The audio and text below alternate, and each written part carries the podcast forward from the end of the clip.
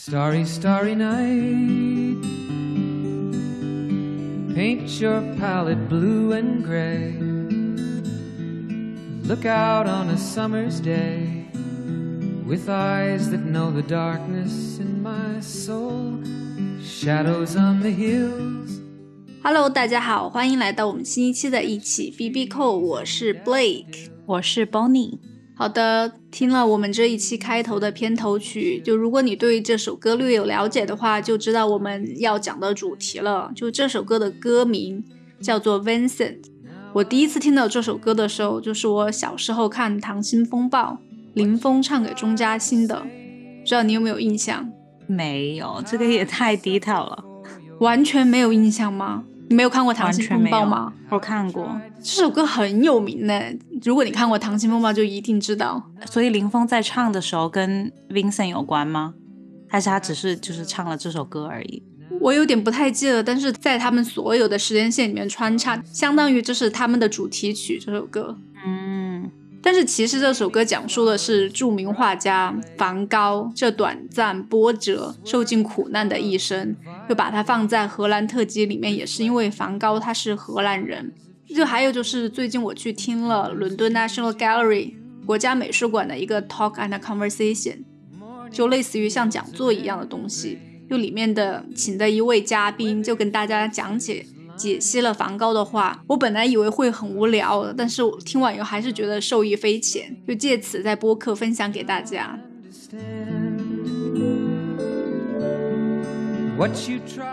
觉得梵高这一生只活了三十七岁，对，而真正创作的时间只有十年。就作为一个天赋异禀的艺术家，就最悲惨的是他生前只卖出去了一幅画，就但是他死后，他的每一幅画都成了珍宝。但这其实也要感谢一个人，但是我们可能到后面的时候再介绍他，让梵高成名的人。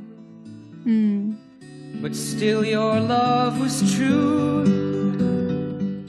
在一八五二年三月三十号的时候，文森特·梵高又出生于荷兰的一个叫宗德尔特的小村庄里。爸爸是一个基督教的牧师，妈妈也出生于一个富贵人家。但是这个婴儿并不是我们认识的梵高，而是他的大哥，因为他生下来没多久就夭折了。一年后的同一天，我们伟大的艺术家梵高出生了。但是他的出生非常有可能是他父母悲痛中产生的替代品。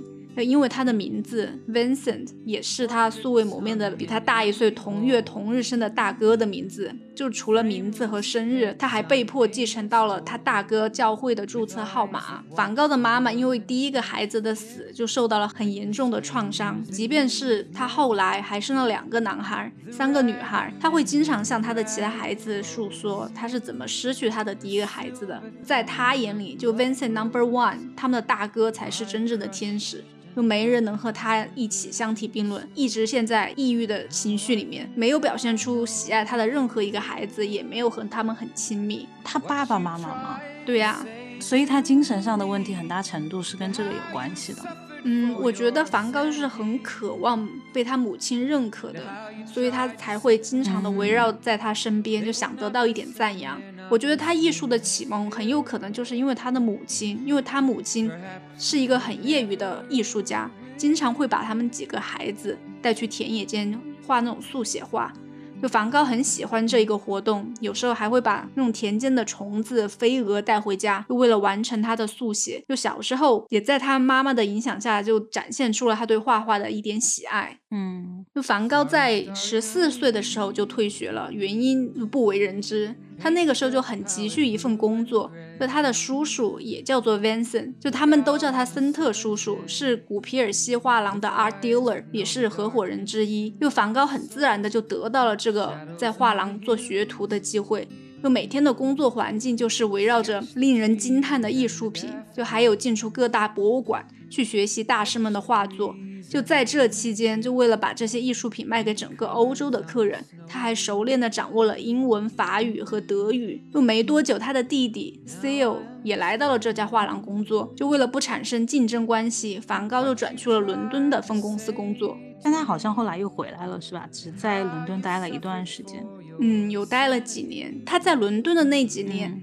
他的工资一度比他的父亲还要高，就也算是他短暂的一生中为数不多的快乐时光了。然后闲暇时间还访遍了伦敦最著名的艺术展览馆，就其中他最喜欢的就是农民画家米勒的作品，就他后来临摹了很多米勒的画作，他觉得米勒这样的才是画家的典范，像米勒的播种者就可以说是。梵高的启蒙作品对这幅画的临摹和再创作贯穿了梵高的一生。哎，我想知道他这段时间已经开始传教了吗？还没有，他只是去了。哦，他是之后。对对对，所以在伦敦期间，他基本上主要做的就是叫什么，也不叫卖画，叫什么艺术经销这类的工作。对，然后就看画，就感觉是一个很很快乐、很轻松的时间，嗯，又有钱赚，收入还不错。嗯。但是在他二十岁的时候，就搬进了一个寄宿公寓，叫做 Lori House。房东是一个寡妇，叫做 Sarah。就这个寡妇还有一个十九岁的女儿，叫 Eugenie。就梵高写信回家，告诉他的家人，就他非常喜欢伦敦的喧嚣。他住的房子有一个小花园，他还经常帮助房子里的女士打理他们的花园。就在这里，这件事情就变得很 tricky。这些研究梵高的人就通过自己发现的证据来还原整件事是怎么回事。就一部分人觉得梵高是爱上了寡妇的女儿 Eugenie，就毕竟他们年纪比较接近。而另外一部分人就觉得梵高是喜欢这个寡妇，就让整件事情更有戏剧性，就甚至还做成了舞台剧，叫做《Vincent in Brixton》。就这个剧，就是还为了一碗水端平，就描绘推测出了梵高爱上了两母女。反正不管怎么样，他他有向其中一个求婚，却得知他们已经和其他男人订婚了。就梵高还很震惊，就尝试说服他们和他结婚，就这样就爆发了很激烈的争吵，最后梵高就被赶出去了。那我想知道，Brixton 是伦敦涂鸦那个地方那个区是不是？不是，那个区叫 Brick Lane。哦，OK，就是另外的一个区叫 Brixton。嗯嗯。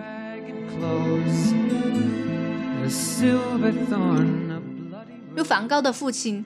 就是一位牧师，就那个时候，神职人员就相当于现在的公务员类型的位置，就从小耳濡目染。梵高也对上帝、圣经、救赎困苦中的人就产生了很大的连接。在二十到二十三岁的梵高，每一天都会阅读圣经，又把自己置于一个道德的制高点，对宗教非常的着迷。在二十二岁这一年，他又被调去了巴黎的古皮尔西。就在这期间，有一些话可能确实有点言过其实，但是经过他们这些 art dealer 的吹捧，就以高价卖给客人。就梵高因为熟读圣经，又耶稣告诉他，你要虔诚待人，不能弄虚作假。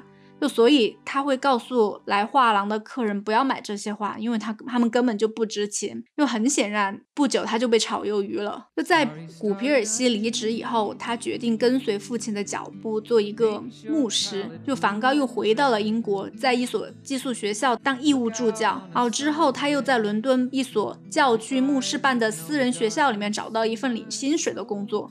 就他可以在学校和周边的村镇里传教上帝的旨意。就但这份工作实在没有任何前途可言。就一年后，梵高回到了荷兰，和父母一起过圣诞节。之后，他采纳了父亲的建议，就再也没回到英国去。然后，之前的森特叔叔看梵高一天无所事事的，就又给他在鹿特丹的书店里找了一份工作。但那段时间，梵高非常沉迷于宗教里面。那个时候他已经二十四岁了。就没有一个清晰的人生目标。他想要当牧师，但是没有学位，于是家里人就同意了他去上学的要求。但我看到他好像说他去学牧师，但是失败了。这个失败是指什么呢？可能应该是后来他申请了阿姆斯特丹的大学学神学，学校里面就要求每个人都要通过拉丁语的考试。就梵高，因为之前他在画廊工作过，精通几门语言，大家都觉得。他通过拉丁语考试应该很容易，但是他居然没有通过，所以他就没办法继续在那里学神学，就没有办法去大学学神学拿到学位。但是这也丝毫不影响他。想为主服务，想传播他的思想的一个意念，所以他离开了阿姆斯特丹，就来到了比利时，在那里做一个业余传教士。就业余传教士的意思，就是他不是在编制内的，要等到他们体制内的人选完了。那些不愿意去的地方才会轮到他。但是他在阿姆斯特丹的时候，虽然他可能没办法就是继续学神学，但是那段经历让他可能把神和大自然产生了一个联系，因为他有接触到一个教义，意思是就上帝就是自然，然后自然是美丽的，是艺术，艺术是对神的崇拜，是对神的敬仰，艺术就是传教，所以可能对于他来说，做艺术也是在为主服务的。所以，即便他不在体制内，他还是很想去 体制内。对啊，他还是很乐意去任何地方来传播主的一个思想。他根本就不在乎他会被分配到哪一个教堂，他只想向穷人传授圣经的精髓。之后，他就自愿去了一个布鲁塞尔的挖煤小镇。就大多数被任命的牧师都不愿意去那里，因为那是。比利时最脏最穷的社区，但是这些人在梵高的眼里看来就是受苦受难的人民，就需要他的帮助，他代表上帝来拯救他们。而且他在那里看到了很多人间疾苦，因为那个城市它是工业和矿业城市，就有很多挖矿的工人。因为挖矿就是可能工作时间也很长，环境也很恶劣，特别是到了冬天，在下雪的时候，像农民也很辛苦。但是他到冬天可能就不像其他季节那么辛苦操劳。但是矿工他们要在几乎接近不能忍受的这样一个工作环境继续工作，而且很多儿童也要参与到这些工作里面来，就是目睹这一切的梵高对他们产生了很。多同情心，然后他的画作里面也经常在那段时间经常描绘这些人。对，在他住在那个挖煤小镇的那段时间，他闲暇的时候就很喜欢用速写本去画很多煤矿工作的农民的作品。其实这些也是受到了他的偶像米勒的影响。他很喜欢画普通人，对，而且他其实那个时候的画风就是你刚才说的速写的方式，就跟他我们现在很熟悉的画风基本上完全看不出来是同一个人画的。对，而且那个时候他也没有立志成为一个艺术家，可能就是他自己平时的画画写写这样子。对，一个兴趣爱好。但是其实教会给了他一个还算舒适的房子居住，但是。那里有一个当地的女性生病非常严重，没有办法工作，还付不起房租，就只能睡在街上。所以梵高把他的房子让出来给他住，自己和矿工就睡在棚屋里面。就棚屋里面没有任何家具，就只能睡在木板盖一张小毯子。矿工还是被梵高这样很博爱的举动感动了，都称他为煤矿厂里面的基督。即便是梵高受到了当地人民的爱戴，但是。教会还是觉得受到了羞辱，他们并不想让一个居住在脏乱差的地方的人来代表他们的宗教，就所以梵高又被炒鱿鱼了。就这些年，梵高也没有真正的工作经验。梵高觉得做自己喜欢做的事情就是画画，就比起传讲上帝的福音，他更喜欢通过画来展现出自己的情感。然后在二十七岁的一年，他回到了荷兰。就这一年，他写信给他弟弟 Theo，就告诉他他想成为一个艺术家。就 Theo 在古皮尔西工作，已经提拔为古皮尔西巴黎分公司的经理了。他非常的支持他哥哥追逐自己的梦想。其实他做这个决定，很大程度也是 Theo 一直在鼓励他的一个结果。因为他其实好像很多次都提到希望梵高变成一个画家去做，可能他看到了他的潜力，还为他经济上提供了支持，每个月寄给他五十法郎作为他生活的基本开销的费用。然后作为回报，梵高也把自己的作品寄给了 Theo，让他在画廊卖，就卖画的赚的钱，Theo 可以自己留着。那那个时候，梵高就是个 nobody，就基本上 Theo 就是在白白支持他，所以梵高非常的感激这次机会，他甚至会不吃饭，就为了省一点钱来买画。画布。就梵高，他作画的时候有一个非常坏的习惯，就他会用嘴来弄湿画笔。就那个时候，其实没有人真正知道含铅油漆的危害，就这会引起 很严重的健康问题。而且他那个时候其实真的还挺穷的，因为我去阿姆斯特丹博物馆的时候有了解到一点，就是你一进那个博物馆的时候，你看到最多的就是梵高的自画像。他第一个区块就是摆放各种梵高的自画像，他其实画了很多幅。然后一般你很少看到画。画家画那么多自己的自画像，就可能你第一反应会想说，梵高是不是有点自恋？怎么老画自己？但是其实就是因为他那个时候很穷，他没有什么钱，他也请不起模特，但是他又想练习画人像的那种技巧。所以说他最简单的方式就是对着镜子或什么的画自己，而且他用的那些画布都是可能反复使用，因为现在有一些 scan 的技术，你可以看到他以前就是可能他表面上这幅画下面他以前是有一个画过什么其他的东西，可以看到就是他同一个画布经常反复使用，而且他也没有朋友，他 有朋友，他怎么没有朋友？比较少，我的意思是。所以大部分是出现在他的自画像比较多。呃，你如果要画别人，然后又不是请来的模特，别人很难在那里坐那么久让你一直画吧？其实也不会，你看他后面，他搬到法南法以后有画他的邮递员，邮递员一家也被画了。还有他之后去了巴黎，然后也交了一些朋友，会是为数不多的一些画在里面。有没有可能是因为他一开始是在练习的过程，他就不想拿别人练手，因为感觉他是一个心理非常柔软的人。然后他可能就想说，这种浪费时间的事情就不要麻烦别人。不知道，嗯，我们自己在臆测，好吧？你继续。What you tried to say to me, and how you suffered for your sanity。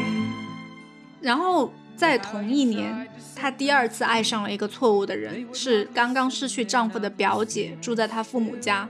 就梵高向她大胆的表白，向她求婚，就告诉她他会让她幸福快乐。又不出意外的是，表姐就被他吓走了，又前往他父母居住的阿姆斯特丹。就梵高没有得到确切的答案，也追了过去，就哀求他的叔叔婶婶要把表姐嫁给他，也想继续说服他的表姐和他结婚，还做出了很过激的行为，把他的手放在燃气火焰上烤，就逼迫他们把表姐嫁给他。我就觉得就还挺像一个小朋友。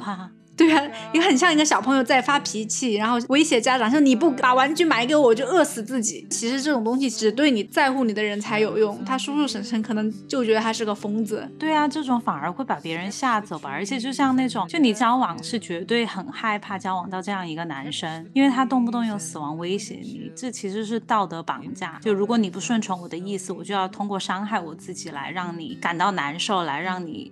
服从自己的想法，这很还挺可怕的。对啊，就很偏执，就遇到这种男的就赶快跑，就所以他叔叔婶婶就让他赶紧走，把他们都吓到了。他的父母也对他非常的失望，就认为他是个彻头彻尾的 loser，也觉得他脑子不正常。所以梵高在圣诞节的时候就离开了家，搬去了当时荷兰现代活动中心海牙居住。在海牙期间，就和他的远房表亲，当时已经成名的画家安东莫夫学画，就他觉得自己。的绘画技术还不够好，因此他就废寝忘食的不断的练习。就在此之间，一位叔伯就给了他平生第一份委托的创作，就是十二幅海牙式的景画。就这一系列的作品的创作，就让梵高得以提高他的画作和他的一个透视技巧。就莫夫他的表哥，嗯，应该是他的远房表哥，就还教给了他水彩画和油画的一些基本技法。所以他几乎每天都会去莫夫的画室。然后在二十八岁这一年，他完成了他的第一幅油画作品，并且还寄给了 Theo。但是在他住在海牙的时候，他遇见了一位风尘女子，她的简称叫做 Theo。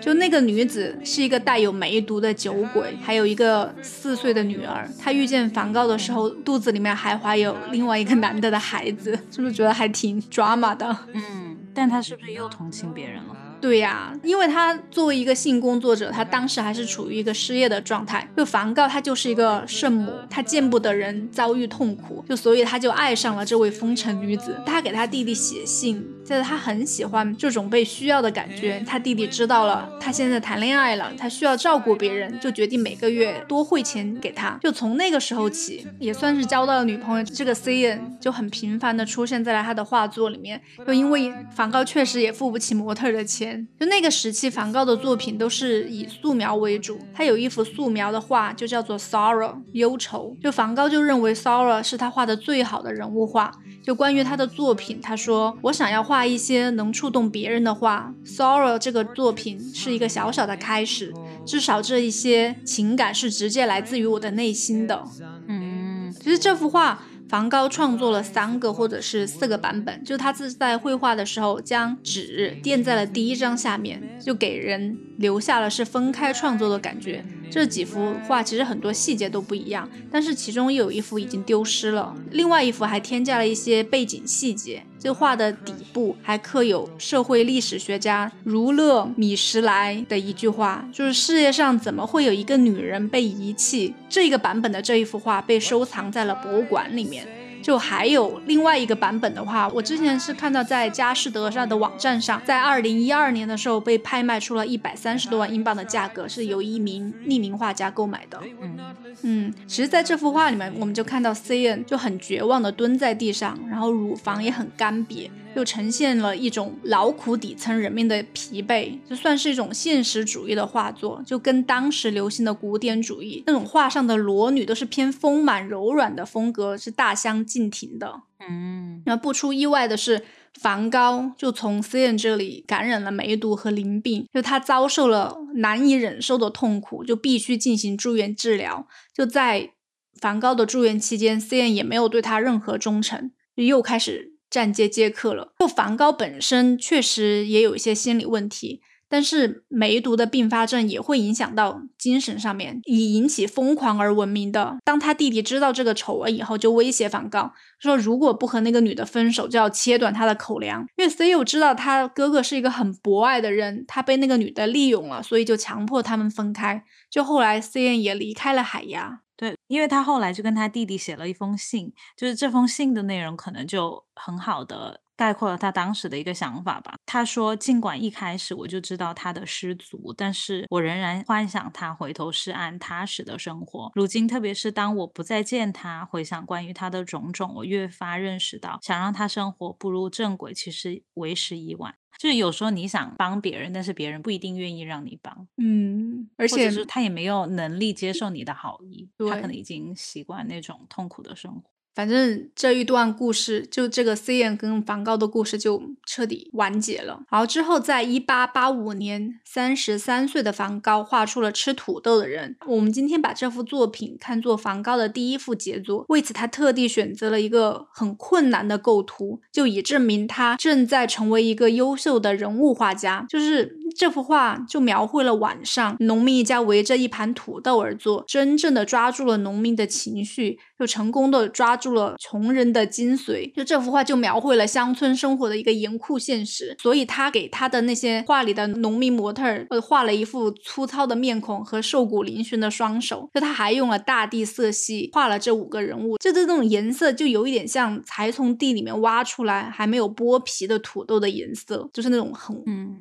灰暗的颜色。就对梵高而言，就这幅画传达的信息比正确完美的解剖结构或者是技术还来得更。重要，你知道这幅画其实被偷过吗？哦，真的吗？嗯，在九一年的时候，就梵高博物馆它就失窃了，然后就是小偷要偷了差不多二十几幅画吧。但是有幸的是，在他们逃跑的时候轮胎爆了，所以吃土豆的人这幅画就跟其他画被留在了车里，因为小偷就逃跑了。后来这幅画就被找回来了。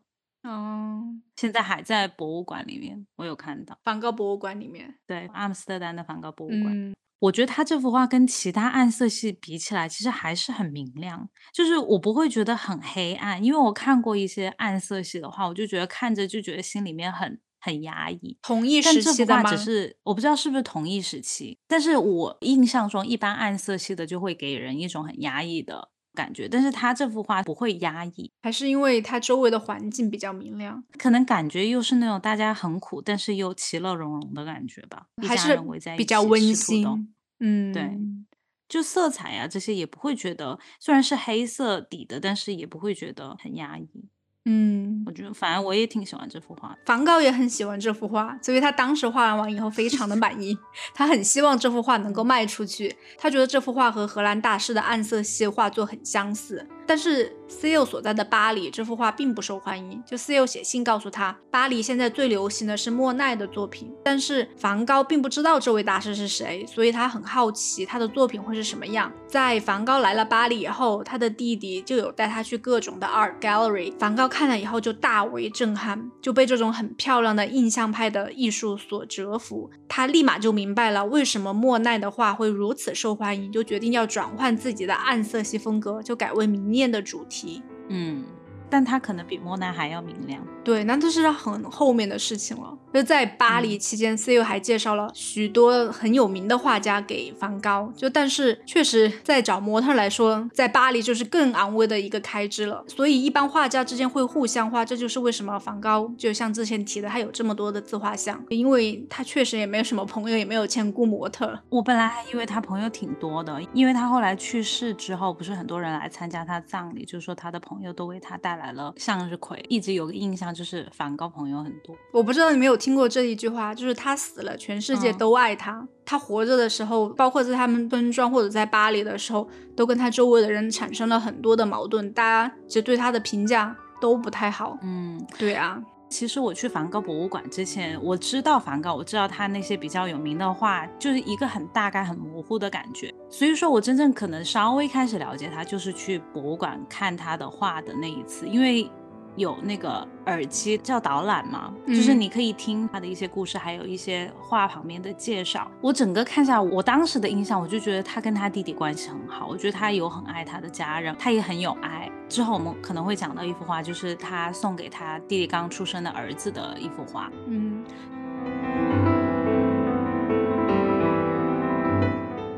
就大多数的印象派画家都会在天气很晴朗的时候作画，就因为。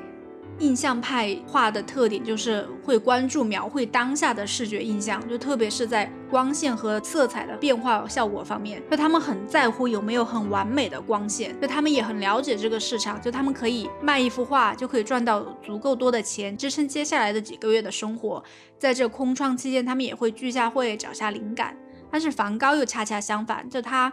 有很强的工作热情，他为了画出一幅很满意的作品，就可以每天都画画。他觉得其他艺术家都没有他对画画有热情。他没有什么钱，就为了节省涂料的钱，在配色方面会把很多不同的毛线球的颜色混合起来看，这几个颜色是不是相称的啊？就现在都可以在一些博物馆的梵高展厅看到这些毛线球。梵高的精神其实不太稳定，就经常会和 Theo 的朋友们吵架，就大家都觉得他是一个很古怪的人。就 Theo 经常会因为他哥哥发病向大家道歉，在这一群艺术家中。就还是有一位被启发了灵感的，就认可梵高的想法，那个人就是高更。就他有鼓励梵高放松一些，就让他喝一些绿色的液体，就是苦艾酒。就后来苦艾酒也会经常出现在梵高的画作当中。就因为他本身精神有点不太稳定，就过量的饮酒就会引起幻觉，而且每天喝只会给梵高的心理健康带来更多的问题，所以他的脾气就越发的越来越古怪了。这个时候，在法国的巴黎举办了一个世界博览会，日本的艺术浮世绘就进入了欧洲的视野。就最开始，浮世绘并不被认为是一种 high art，被视为一种民间艺术。街头艺术，但是被欧洲的印象派的画家们所喜欢，就和正流行的欧洲传统艺术很不一样。就它的构图很大胆，色彩很鲜艳，就在法国的艺术界就掀起了一股流行的浪潮。就现在我们最广为人知的浮世绘，就是神奈川冲浪里，也经常被二次创作。就像梵高最著名的作品《新月夜》，有很多人都分析他的构图的灵感。就是来自于浮世绘的这幅画，就当梵高第一次接触到浮世绘的时候，就大受震撼。就有一段时间，他非常沉迷于临摹浮世绘的作品，就还会加上自己一个厚涂的笔法。其实看到梵高有一些画，你会联想到日本。我之前可能不知道日本的画在法国很受欢迎。结果后来发现，像梵高的画其实也受了日本当时那些画的影响，然后去那个叫什么哥本哈根，他们很多家具也是日本家具的灵感创作的。嗯，所以当时我在梵高博物馆的一一个展块看到日本的一些元素的展出的时候，他们专门介绍就是梵高受受他们的影响，我突然觉得很 make sense，因为他有一些画其实还挺明显，觉得有一些日本的元素，嗯，就亚亚洲的画风。其实，在这个过程中，他就很深刻的意识到了，要获得很明亮的色彩和大胆的表现力，很需要在光线很强的地方才行。就总之，梵高就要决心改善他的风格，就开始学习日本艺术。他看到日本的这些艺术作品，就仿佛看到了画家背后的灵魂。他还要立志要读佛经的书，他想要搬去那里。就他把这个想法告诉了其他印象派的画家。当时就那个图卢兹劳特雷克就告诉梵高，法国的乡村和日本还挺像的，就不用去那么远，就去南法就可以了。所以梵高就搬去了法国南部一个叫阿尔勒的小乡村，就那里美丽的风景也激励了梵高创造出了更多的作品。就他搬去阿尔勒后。他找到了一个房租很便宜的黄色房子，一个月就十五法郎，开始了他没日没夜的画画。就饿了就去吃点便宜的面包，喝点咖啡续命。就晚上就喝点苦艾酒。这这里有个重点是，梵高没有吃的时候，他会喝松节油，就是一种涂料稀释剂。那里面也含铅吗？这个东西肯定是对他的神经系统造成了很严重的损害，他的精神状态就开始迅速的下降。他的弟弟 Theo 就很担心他，他就有付钱给高更和梵高一起居住。然后梵高也很高兴这个朋友的到来，就在屋子里面放了很多向日葵，这样他最好的朋友就会变得很明亮快乐。你不觉得吗？就是在他精神最不稳定的时候，但是他画的画反而是最明亮的，因为他其实搬去阿尔勒，他就是想要住在一个比较温暖的地方，然后四季如春，因为他很喜欢日本那种色彩很鲜艳的风景画，然后所以他觉得就是阿尔勒很适合，而且他在那段时期做的话，比如说像他的卧室，就是用了很鲜明的颜色，像什么紫色、蓝色、黄色，然后向日葵也是，他其实还挺擅长画那种。花呀，这种静物的，他有用紫色吗？我怎么觉得他没有用紫色？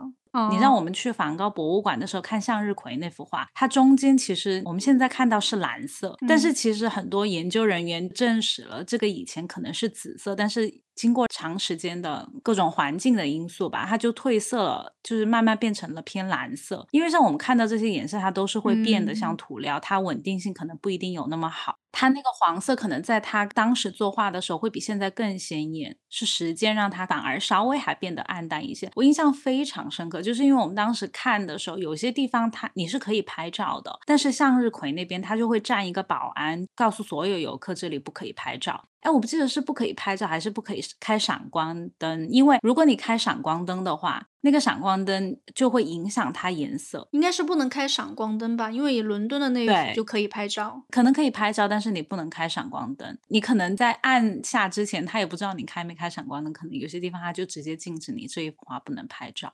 嗯，所以我印象还挺深刻。就像他卧室那幅画，像墙啊，像门啊，就是现在看到都是蓝色，其实以前很有可能也是紫色。像阿姆斯特丹博物馆，它有一个，嗯，它在这幅画旁边好像有一个仪器，你可以点上面，你就可以看到它复原成刚做好的时候那个样子。可能这幅画就是颜色跟现在实物就不太一样。嗯，它有一个复原的那种，嗯，你觉得色差大吗？色差大啊，因为以前是紫色，现在都变成蓝色了。嗯，其实向日葵也是它最著名的画之一，一共有十多幅，就分布在世界各地的博物馆里面。我觉得你说的十多幅可能是它不同版本的向日葵，但是像我们比较熟悉那种金黄色的，然后就是色彩很鲜艳。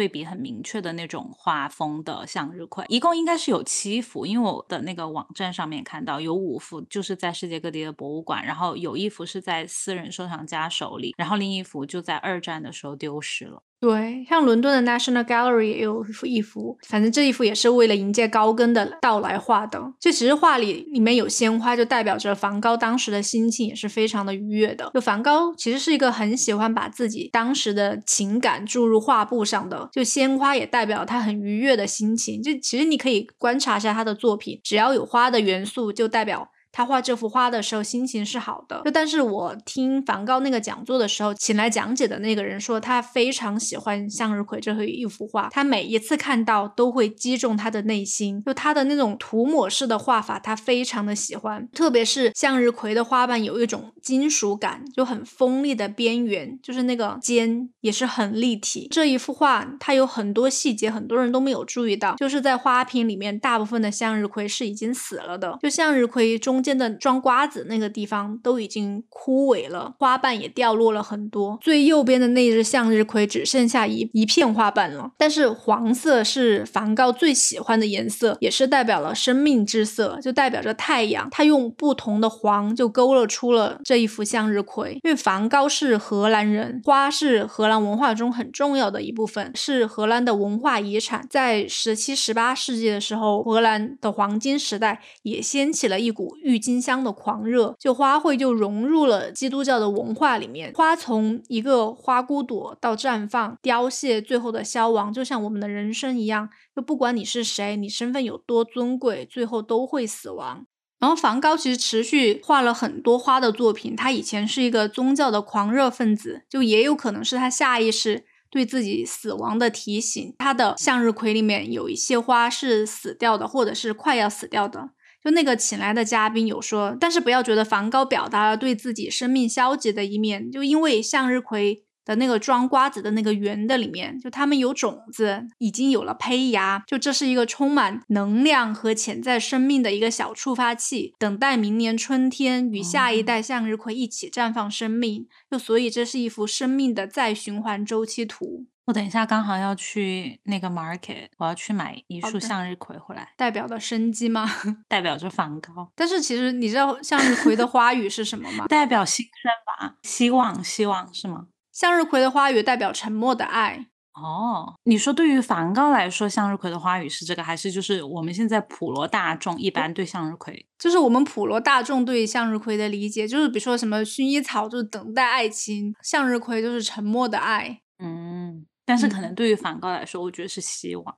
嗯，不是也解读了吗？是一幅生命的再循环周期图。嗯嗯，其实因为梵高后期很多画作都是受日本艺术的影响，像向日葵的其中一幅副本，这也是在日本能够看到的。就还有在伦敦的 National Gallery 里面，向日葵的旁边的一幅画，就是梵高的两只螃蟹。就也和日本有很深的联系，因为螃蟹在日本文化里面也是很重要的一部分。就除了是喜欢吃螃蟹，其实我不知道他们的喜欢程度有没有超过中国。我觉得中国人也还挺喜欢吃螃蟹的，但是我觉得日本专门吃螃蟹的店还挺多的。但我觉得吃的是不太一样的蟹吧，因为我觉得我们比较喜欢吃的是湖蟹，阳澄湖吗？啊，那个是叫阳澄湖吗？对。因为在鄱阳，所以说以为是叫鄱阳湖。嗯嗯，像日本的话，他们吃的是海蟹吧，比较多。你看去那个大阪，一般都是前面挂的是一个海蟹的那种红色的。嗯，对，反正就梵高画的两只螃蟹，大概也是受日本木刻版画的一个影响，就很多日本的版画的主题都会画螃蟹。哎，说到这里又要提卧室的那幅画了。其实如果你看那幅画，觉得这幅画平平也没什么，就是特别的点。我其实当时逛博物馆的时候，我就是这个想法，只是觉得它可以看到它以前的颜色这一点还蛮有趣的。但是这幅画的话，其实也跟它就受日本影响也有关系，因为你看它那个房间，你不会觉得它的那种。三维空间感做得很好，感觉它的那些那个房间其实看起来有一点扭曲的，看不出来一个房间的那个形状是正确的形状。但是他有跟他的弟弟在信里面讲说，他是故意这样画的，因为他想把它变得更二 D 一点，就是要模仿日本的版画的那种展现的形式，就更平面一点。对，但是我们看起来可能就觉得啊，他也没有画的好像很立体，就是有一点扭曲，但是他其实是故意这样子做的。其实我觉得他一个人在阿尔勒住了那么久，也没有受到巴黎其他印象派艺术家影响很久了，所以我觉得他在阿尔勒的作品基本上都是全新的原创画作，嗯，越来越有自己的个人风格。对，反正之后呢，这样他和高更的同居日子就开始了。就最开始，高更和梵高相处的还可以，就和普通室友一样。就高更的一幅画作还画了梵高在画向日葵时候的样子。但是随着梵高的精神状态开始慢慢瓦解，就和高更的争吵就变得越来越频繁。之后，菲欧有写信给高更，就告诉他。他的几幅画作在巴黎被卖出去了，就卖了几百法郎的好价格，更给了高更想要离开这里、要回巴黎的决心。因为高更主要就是凭记忆和想象创作的，是那种后印象派的作画方式，而梵高比较偏好于眼前所见的。而且因为个性的差异，就使得两人之间的摩擦就日渐升级。高更还威胁说他要离开阿尔勒，这逐渐就激化了梵高的情绪和压力。在最后一次。梵高和高更激烈的争吵以后，高更就决定要收拾箱子要回巴黎了。他再也不想忍受这个精神不正常、情绪不稳定的室友了。就在他走向火车站的途中。梵高就追了上来，高更看见梵高的手上拿了一个刀片，就两个曾经的好友就在街上四目相对，谁也没有说话。那这个时候，梵高就意识到自己是多么的疯狂，他转身就要逃走了。高更头也不回的就拉着行李箱去了火车站，回了巴黎，就再也没有和梵高说过话。几个小时以后，梵高满脸是血的来到了当地的一家妓院。就他把一个东西交给一个妓女的手上，让她好好照顾她。就妓女打开手掌以后，看到是一只耳朵。我当时 其实很想很想抽这个妓女的心理阴影面积是多少。警察第二天来到了梵高的房子，带他去了医院。当他弟弟 C.E.O. 赶到的时候，梵高还躺在床上，癫痫发作，非常的脆弱，就开始出现了幻觉。然后 C.E.O. 有写信给他们的妈妈和妹妹，说梵高现在非常不好，可能要死了。他他很自责自己没有来看望梵高，来查看他的身体状况。就两周后，梵高出院了，他又搬回了他住的那个黄色的小房子里。就等梵高好的差不多了，C 友就有告诉梵高，他和一个 Joanna 的女生订婚。了，就 Joanna 是一个钢琴家，在大英博物馆的图书馆做翻译工作。就他们两个对艺术都很有热情，所以要决定结婚。就梵高听到这个消息的时候，其实感到并不开心，他觉得他快要失去这个弟弟了。同一时间，梵高切耳朵这个八卦就像野火一样在小镇里面传开了，连当地的报纸都有对梵高切耳这件事情大肆的报道。村民们都在悄悄的议论这个偏执可怕的男人，就为了挽留另外一个人，做出了很极端的举动。就这样，这个梵高是疯子的传闻就在村子里面传开了。因为害怕，村民都请愿把梵高关在医院里面。我觉得一个人真的是没有其他的选择了，可能才会选择伤害自己来得到一件事情吧。因为他可能渴望某件事情的发生，可能对于其他人来说，他们可能可以想出别的办法来达成这件事情，但对于他来说，他当时能想到最适合的方法，可能只有伤害自己，就是又觉得很愚蠢，但是又觉得很可怜。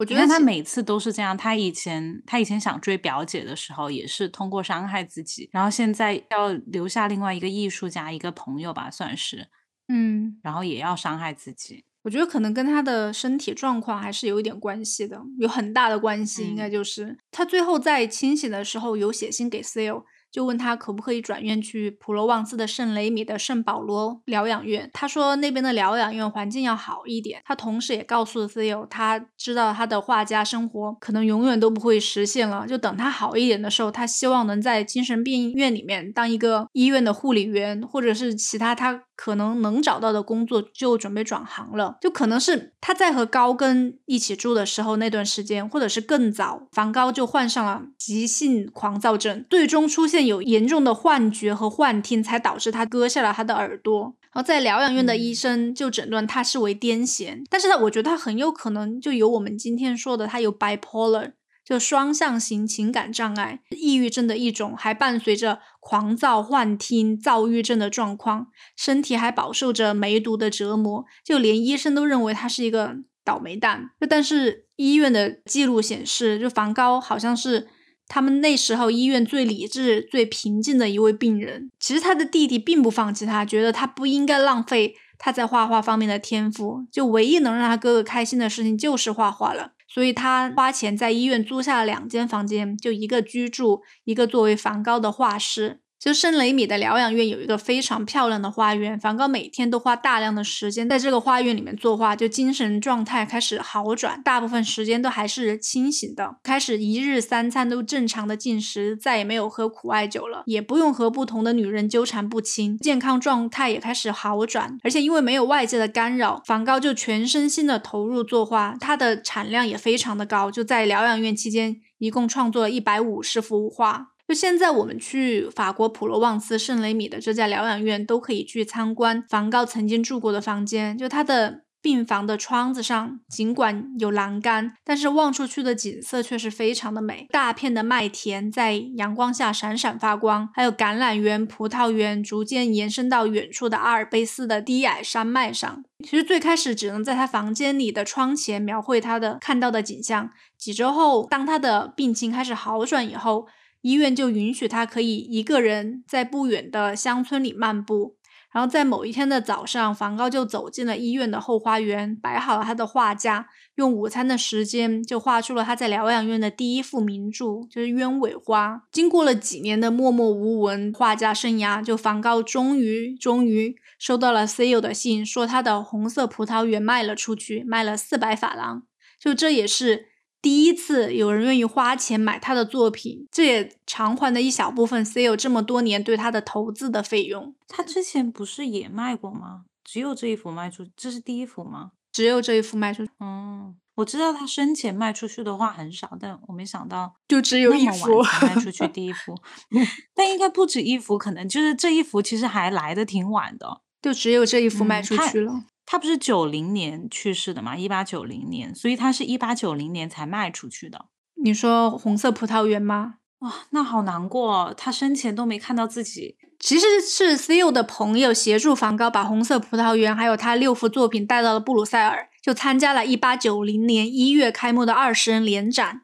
就在这个展览期间，是另外一位印象派的画家欧仁波赫的妹妹安娜波赫，就同时。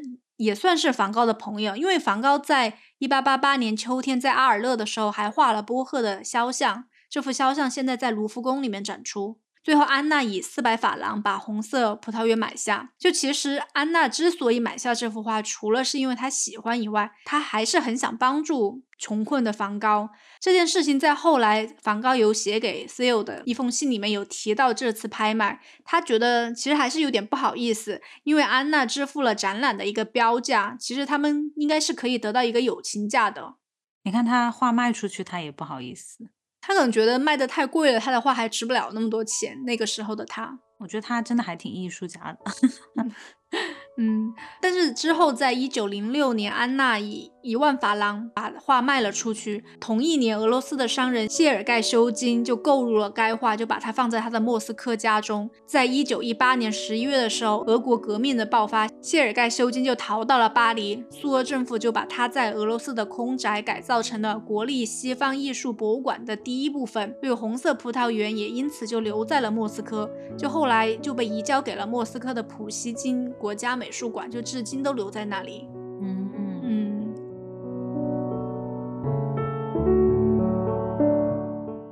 之前梵高知道他弟弟结婚以后，不是还会是很担心他们的关系带来的影响。但是正好相反，他的弟媳 Joanna 就很支持梵高的事业。当他侄子出生的时候，梵高去探望他们，还带来了。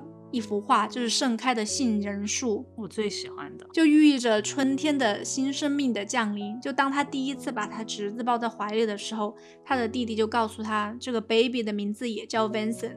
就梵高听到以后就流下了泪水，而且杏花这一幅画现在也被。梵高家族作为一个精神的象征，就被挂在每一代梵高家族新生儿的床头，又寓意着无限的祝福和美好，真的很感动。而且你刚才不是说梵高很担心他失去这个弟弟吗？但是其实他弟弟这一家人对他来说都。帮助了他获得今天的成就。虽然他已经过世了，但是他的画可以受到大家那么多的喜欢，也要归功于他家人后来做的一些努力。我不是很了解这幅画，很喜欢。我是因为当时在看的时候，这幅画首先它颜色跟它其他很多画都不太一样。而且它主要就是画的杏花，也没有什么很多其他元素在里面。哦，我当时看那个展的时候，我就觉得干干净净的在那里，而且又听了或者是说看了它旁边介绍这幅画的由来，然后还有一些很好的寓意，就觉得这幅画特别的美。而且我记得它在博物馆是在最高的那一层，然后挂在一个很中心的位置。嗯，我觉得这幅画风格上面还挺不一样的，就如果。你看过这幅画的话，我觉得其实第一感觉，我觉得还挺日式的，就很像这种日本对啊，就那种贵族家里会挂的那种画。其实它的构图就是按照日本的画杏花的方式来的，嗯画花的方式。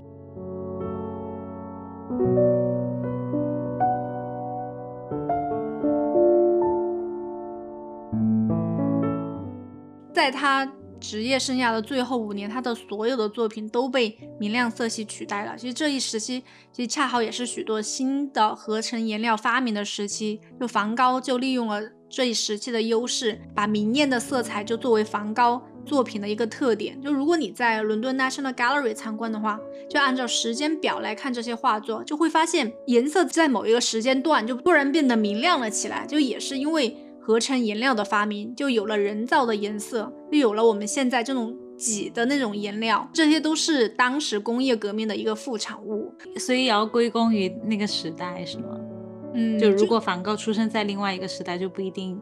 再早一点的话，可能也不会有那么明亮，因为那时候颜料还没有发明，就是那种合成颜料还没有发明。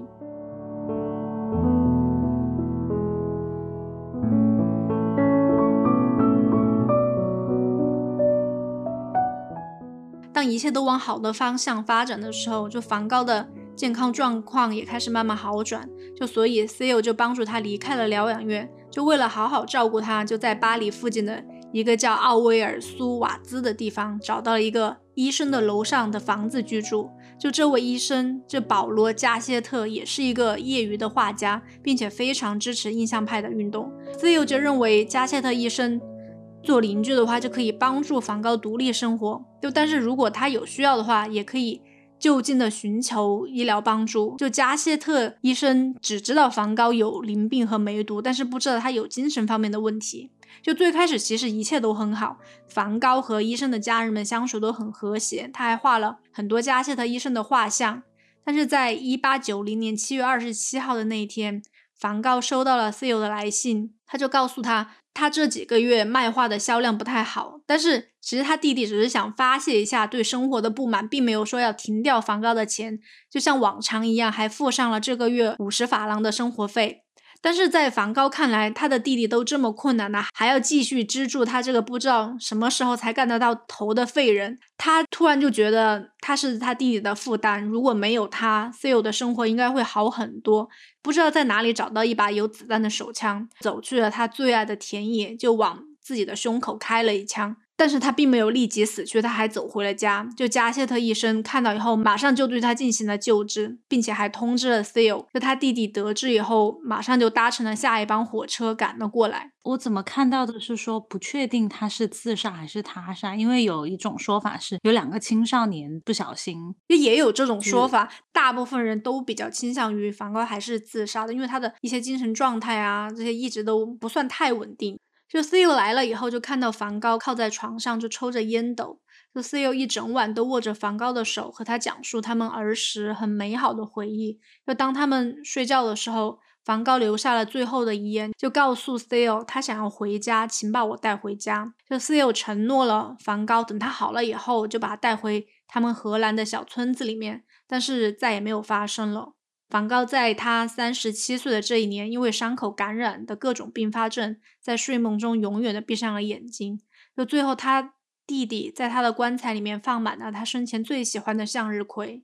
就六个月以后，Theo 也因为梅毒引发的肾衰竭去世了。就他的遗孀 Joanna 把他和他的哥哥梵高都葬在了一起。又后来，Joanna 继承了梵高八百多件作品，就还有他和 Theo 之间的信件。就保存梵高的遗产的任务就落在了他的身上，而且那个时候他跟 Theo 的小孩才两岁吧，就很小，还是个婴儿。他在查看梵高大量的作品的时候，发现了《新月夜》这一幅画，就还附上了梵高给 Theo 的信件，就里面提到了这一幅是梵高在圣雷米疗养院的窗户前创作的一幅作品。梵高在信件里面有提到，他在那天早上，在日出前的很长一段时间里。看了很久窗外的田野，外面除了一颗很大的星辰以外，什么都没有。游戏里面还有提到，他说仰望星星的时候，总是让我做梦，就像我梦见地图上的城镇和村庄的黑点一样。我问自己，为什么天空中闪烁的黑点不像地图上的黑点那样触手可及呢？我们可以坐火车到达特拉森和卢昂，但是只有死亡才能接触到星星。当我们活着的时候到不了星星，就像我们死了以后不能坐火车一样，在晚年死去就是步行去那里。其实新月夜在世界上算是最受认可的艺艺术品之一了，它也无处不在。我我们可以看到什么在咖啡杯、T 恤、毛巾、什么冰箱贴上看到。其实老实说，就有时候我觉得这幅画的名气已经超过了它的创作者了。就新月夜与这么多人产生了共鸣，就证明了它的。美是普罗大众都能够欣赏的。他名气有超过梵高吗？有啊，很多人知道新月夜，但是可能不太了解的人不知道是梵高的作。不知道是梵高。就梵高在很多次寄给 C.O. 的信里面都有提到新月夜这幅作品，就同时还寄去了很多草稿。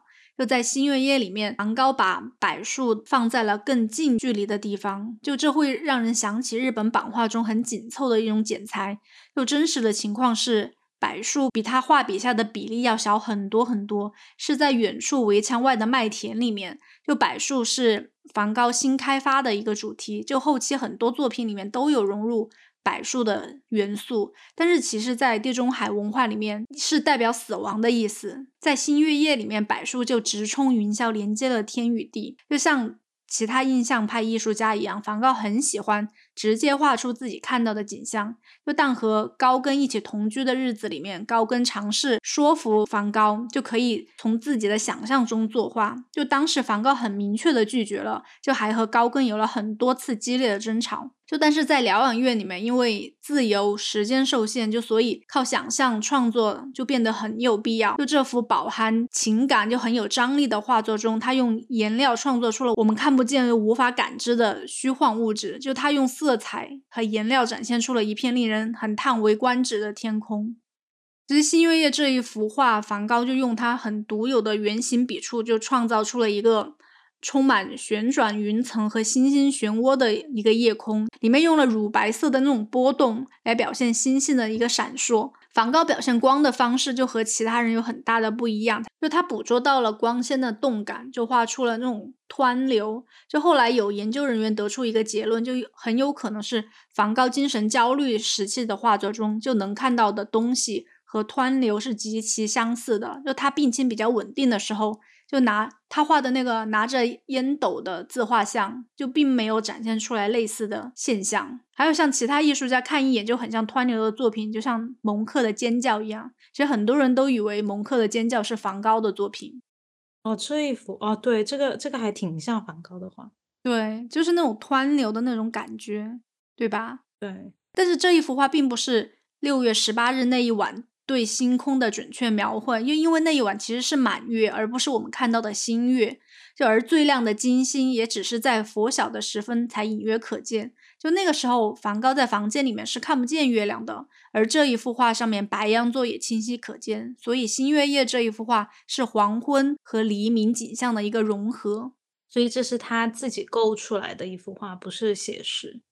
对，而且他只能白天的时候在画室里面画画，晚上的时候在房间里面是不能画的，是靠自己的想象画出来的。就梵高就用他标志性的那种浓墨重彩的短触笔来描绘了天空。就我们可以看到他的那幅画就是画的非常的厚重，就有时候直接把颜料这样按上去，就用调色刀像抹黄油似的这样刮开，正是这种厚涂的点触画法。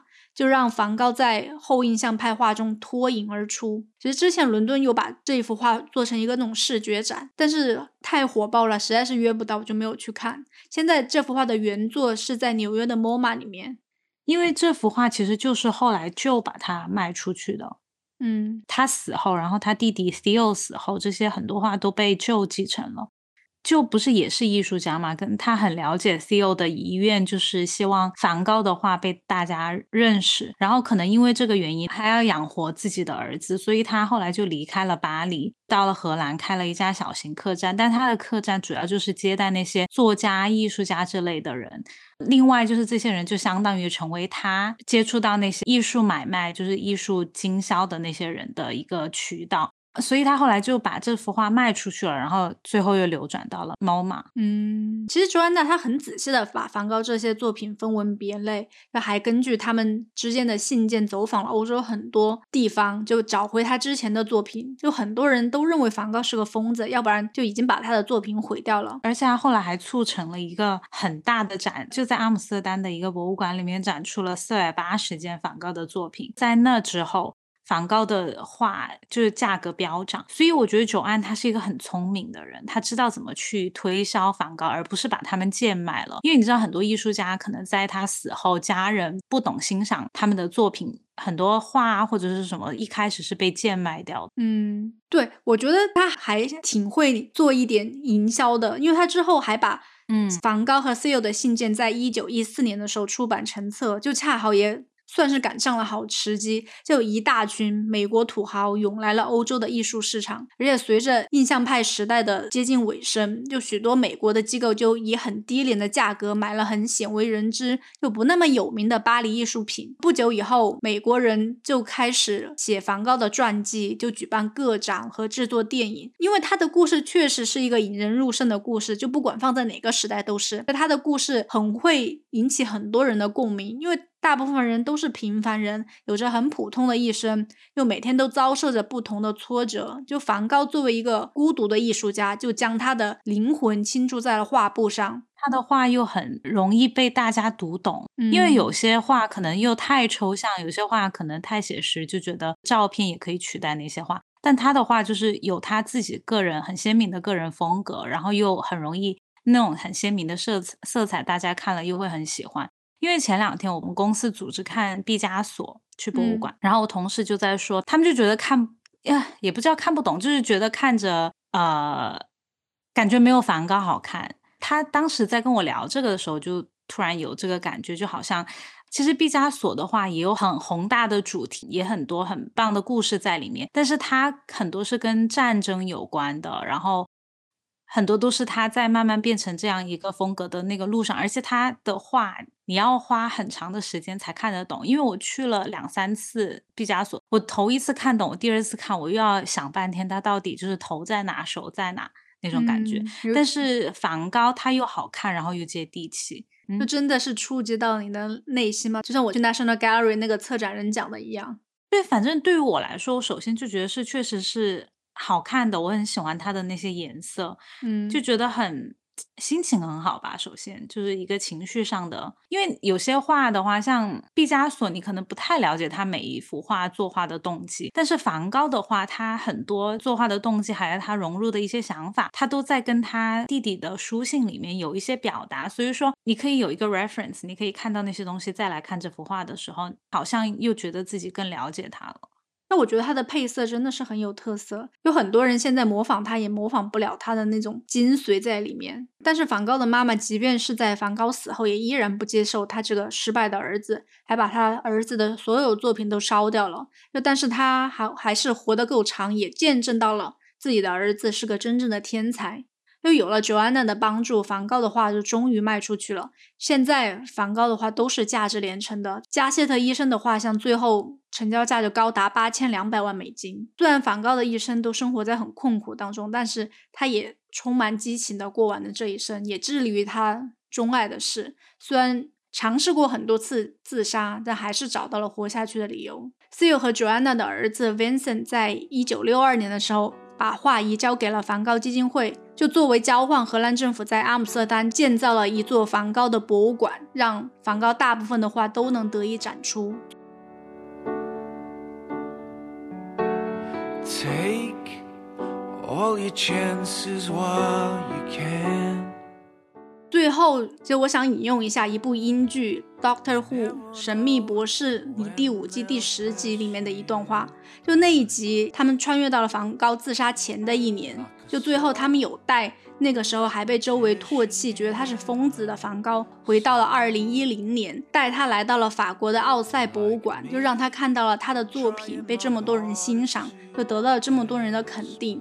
就让他知道了他的人生，他对艺术的付出是很有价值的。其实我还挺喜欢那一段馆长对梵高的评价的，说什么？他说：“对我而言，梵高是艺术史上最好的画家。他无疑是这个世界上最受欢迎、最伟大，也是最受喜爱的画家。他驾驭色彩的能力举世无双。他将他饱受折磨的一生中所承受的痛苦，升华为引人入胜的美。说痛苦很容易描绘，但用热情与痛苦描绘这世界的壮观、动人与欢欣之处，他的成就前无古人，也许也后无来者。就在我心中，那个游荡在普罗旺斯田野上的怪人，不仅仅是这个世界上伟大的画家。”还是这个世界上最伟大的人之一，哇，这个评价非常高。嗯，其实我觉得梵高还有一点令人钦佩的是，只看他在人间的日子，真的非常的失败。就他和毕加索不一样，他穷极一生也没有等到他被世界认可的那一天。就他在卖不出去任何作品的时候，得不到世人认可的情况下，就也能义无反顾地把生命中所有的热情都投入到艺术创作中，就直到把自己燃烧殆尽。在这其中，他的弟弟 C.O 也有功不可没的功劳。就如果没有 C.O，不管是金钱上还是精神上的支持，也不可能有这么多梵高的作品流传在这个世界上了。就当然还有他的弟媳妇 Joanna，就没有他，梵高这位天才画师大概也就这样消失在世界上了。对，至少他有两个很懂他的人，很愿意去相信他的人。嗯其实我在想，如果是我是梵高，要是没有人告诉我我将来要取得的成绩，我不知道我会不会有梵高那样义无反顾坚持下去的勇气。其实这一期讲梵高的故事，也想鼓励大家，就当你每天在自我否定的时候，坚持不下去的时候，你想一想他的经历。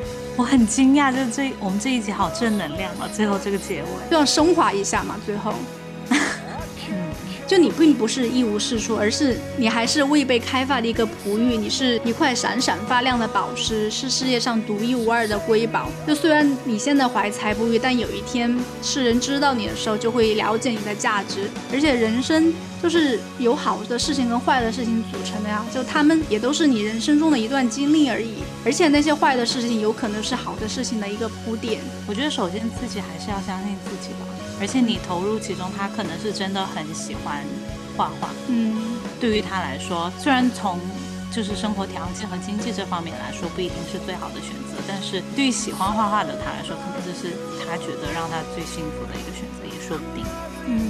嗯，所以有时候衡量就是什么东西得失好坏的话，要从这多个多个方面去衡量。